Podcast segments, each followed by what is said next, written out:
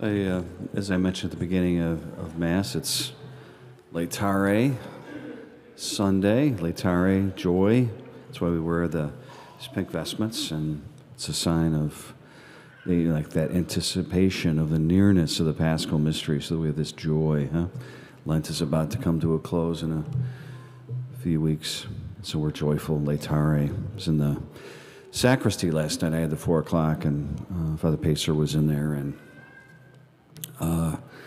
and I was like, uh, do I have to do I have to wear uh, the pink vestment? And because you know it's it's optional. If you don't really want to wear pink, you don't have to. And uh, he's like, come on, you should you should wear it. And I said, I don't like it. And he said, that's just he goes, it's you lack the confidence uh, to pull off pink. That's what he said. so I wore it. Okay, I'll show him. Uh, it's uh, yeah the the nearness of, of, of the resurrection, huh? It's this uh, color of the first moment of dawn in the morning as the sun is about to come up. It's that color. That's why they chose it. Um, I was uh, you know, part of the. We had a couple of you know feast days uh, this week. We had St. Patrick uh, Friday. We got St. Joseph today, but it's transferred to, to Monday because of, of, of the Sunday. And why does it transfer? Because it's a solemnity. Joseph is a solemnity. It's not obligatory, but it's a solemnity. And and St. Patrick for us is is a, a solemnity. It's a like that's a that's a major feast day. Again, not obligatory. Uh, Bishop uh, Malloy even dispensed us from uh, the obligation to uh, abstain from uh, from meat uh, on Friday, last Friday. But because it's our day and it's a solemnity, and it's like tomorrow is St. Joseph, and that's a solemnity, if one chooses, one can relax one's Lenten restrictions, huh? For that day. You know, you don't go crazy, but, you know, if you're, all right, I gave up uh, something, and well, maybe I'll have a little bit of that um, to honor St. Joseph, you know? And, and so, you know, one of the things I gave up was screens. And, and so I thought, well, you know, it's St. Patrick Day and it's, it's allowed. So I was on my phone and I was looking at um, some Instagram reels, those little uh, video vignettes that can be so funny and so interesting and, and uh, a major waste of time. But uh, yeah, I was on there for maybe uh, 15 minutes, uh, maybe it was a half hour. One loses one sense of time. Um, but there's one, there was one uh, video of this uh, college guy, and uh, somebody had, he was answering a question. Somebody come up to him on the street and was asking. I said, "Hey, what is the biggest regret of your whole life? All the regrets. What is the one that you that bothers you, or you felt was the biggest regret?" And without even thinking, this, this young man um, said, uh, The way I treated my brother when we were growing up because I treated him terribly. And I regret that. So we're best friends and I love him, but boy, was I, I was not nice to him. I regret that. I just thought that was so interesting, but it was in the past tense. I, I, did, I, treated, I, I treated him badly in the past. Not anymore. Now I, I love him and we're friends uh, something happened in their relationship that changed, obviously, and that moment of conversion in his life or whatever it was, it's different now, it's better. But we can still be left with feelings like missed it though. Like all that time, we could have been friends and, and been good to each other, and I was so lousy. That's the regret. Or the regret that we, we, we have it in us to treat people so terribly. So there, maybe the question to start with today is What's the, what's the biggest regret of your life? When you think about yourself and all that you've done and all the people that you've come in contact with in your days, do you have any, any regrets? And the answer is absolutely. We all do. We all have things that we've done and we look back and say, man, I was just a, I was a jerk to that person or in that situation. I was. Maybe you're not anymore. What happened?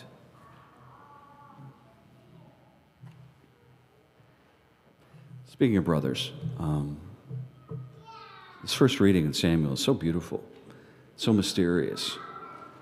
Uh, Samuel has been sent by God to the family of Jesse and Jesse's seven sons to pick out the future king and to anoint him. Samuel goes, there's the boys, and he takes a look. He says, these, these are fine young men, and this one looks like the best. But God rejects him. God sees something in this young man that is not worthy of kingship. Just rejects him. Goes down the whole line of the boys and says, Not one of these is going to be the king. There must be another one because God sent me here. And if he's rejected these, where's the one that is been chosen? Well, Jesse's like, Well, I got one more boy. Uh, he's the youngest, but he's, uh, he's way out in the fields working. Now, what's wrong with this picture? Seven, he's got, oh, he's got six boys himself. They're at the house. They're about to have a big party. And the youngest one, he's probably like 10, he's out working. And it isn't just like next door. He's out in the fields. He's miles away taking care of these animals. He sleeps out there in the dark by himself with animals. Is that good parenting? In some cases, it might be. so I feel bad for, for, David. I feel bad for him. This, this passage bothers me a lot uh, because there's this kid and he shouldn't be treated this way. And I, I wonder after David had been chosen, he comes finally, bring him in, and that's him. And they anoints him, and the Spirit from that day on rushed upon David. And David becomes uh, the future glory of Israel, uh, uh, an amazing king. Now, do you think his father or his brothers had regrets about the way they treated this young man? Maybe later, when David was uh, so famous and so prosperous and, you know, all that? Regrets and how we treat each other, but how the way we look at people and judge them, like, I'm going to treat him badly because I don't like this, that, or the other thing, or he bothers me, or I don't like this young kid because, you know, whatever the reason uh, Jesse did that to David, if he did anything at all. I'm just kind of reading into it. Or the fact that his brothers let it happen. What was their issue? Why did they let it happen? And the Old Testament is replete with situations in family where there's strife, the relationships where there's strife. Why does that happen? Why do we allow it? Why do we do it ourselves? And how do we carry those regrets with us for the rest of our life? Or if it's been done to us, we hold on to that acrimony and that uh, recrimination and that sense of uh, just, I can't, I'm so angry at that person, I'll never forgive them. Huh? Why do we do that? Now, there's the use of uh, the word see in, in the readings today. Like, you know, Samuel saw Jesse's son, saw David. That's the one. There's this man born blind. Jesus sees him. Jesus sees him. The, the, the villagers saw the man as a beggar. That's a key line. They saw the man as a beggar who could now see. They were still holding him back in that blindness. He hadn't changed. The way Samuel sees David versus how we saw the others. Not by uh, God's ways do we see. Man sees completely different. God sees by, uh, by, or that we see by appearance. God sees into the heart. Here's the problem. We don't look at each other and see into the heart. We see appearances. We see how people look. We see by what they've done to us. We see what they wear, where they, uh, where they live, who their friends are, what kind of job they have, how much money do they have, how big is their house, how nice is their car, how well behaved are they. And we make judgments, and they're solid ones, and they dictate how we treat them. Until later, perhaps, when God's glory shines through them because of how they have been healed and they live in the Lord will say, How did I ever misjudge that person? I regret that. A man born blind. And the people are saying, Is it his sin or his sin of his parents that makes him blind? And Jesus is saying, You missed the point. It's not that at all. I don't see that man and see blindness, and I don't see sin. I see a son. I see someone who is loved. And through that love, that life can be transformed into something extremely powerful and beautiful.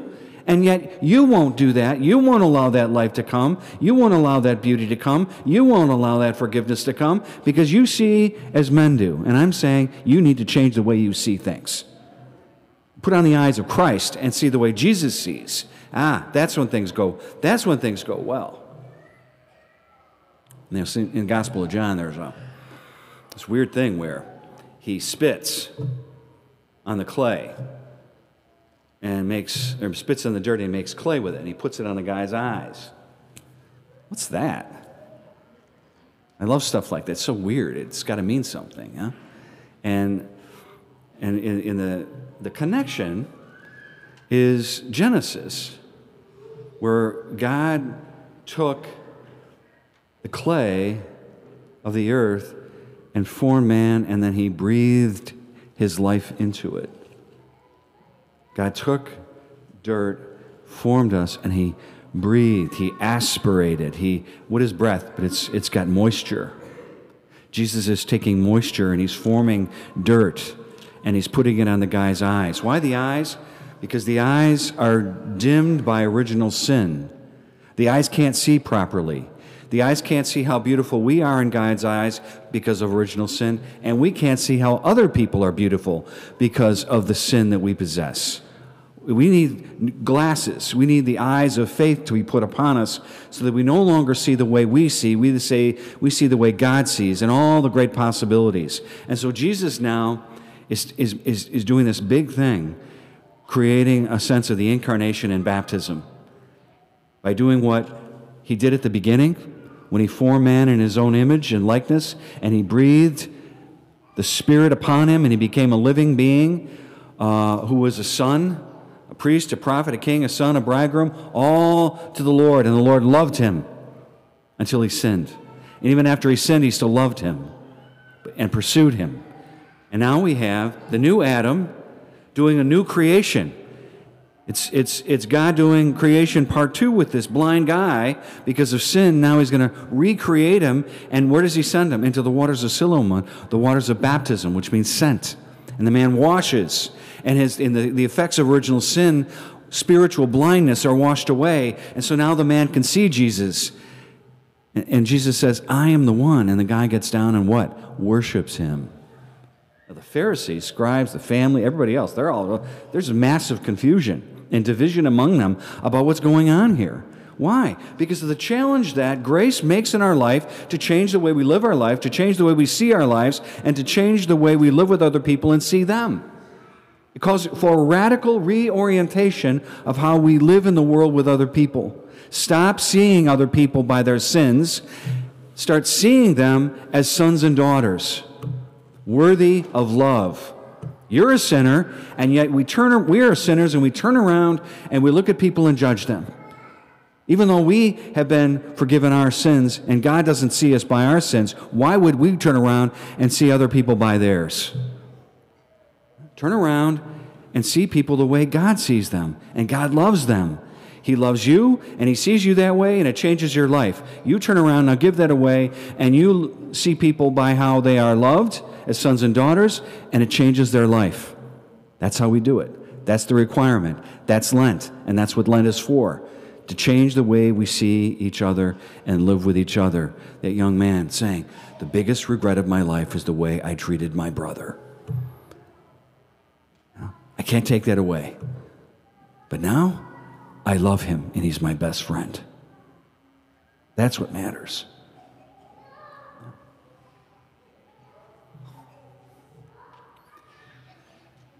You know, a mass um, in a minute. I, took, I, I take the bread and I take the chalice and I say the words of consecration over that. You know I do that, don't you? And uh, it happens. And I, as I say the words, what is my posture? You know, in the book, it, it, it says uh, the priest leaning slightly. What is that about? So why do I do that? Like I speak over it. As I and I breathe, as I'm speaking over, I am breathing on it. Why? Remember Genesis. God spoke the word over the elements of chaos, and creation came up out of it. God speaks the word carried by the Spirit, and that's where, that's where the garden comes forth. So, Jesus standing at the altar, me in persona Christi, speaking the words, the word over the elements, and what comes about the new creation, the body, blood, soul, divinity of Jesus. What happens at baptism as they speak the words, as the, as the water is poured, this person comes up out of the water as a new creation, as Christ. Eucharist, baptism, and the call to change the way we see each other in the world. Say, uh, Pope St. John Paul said, human love, which is limited and makes terrible mistakes, human love is swept up into divine love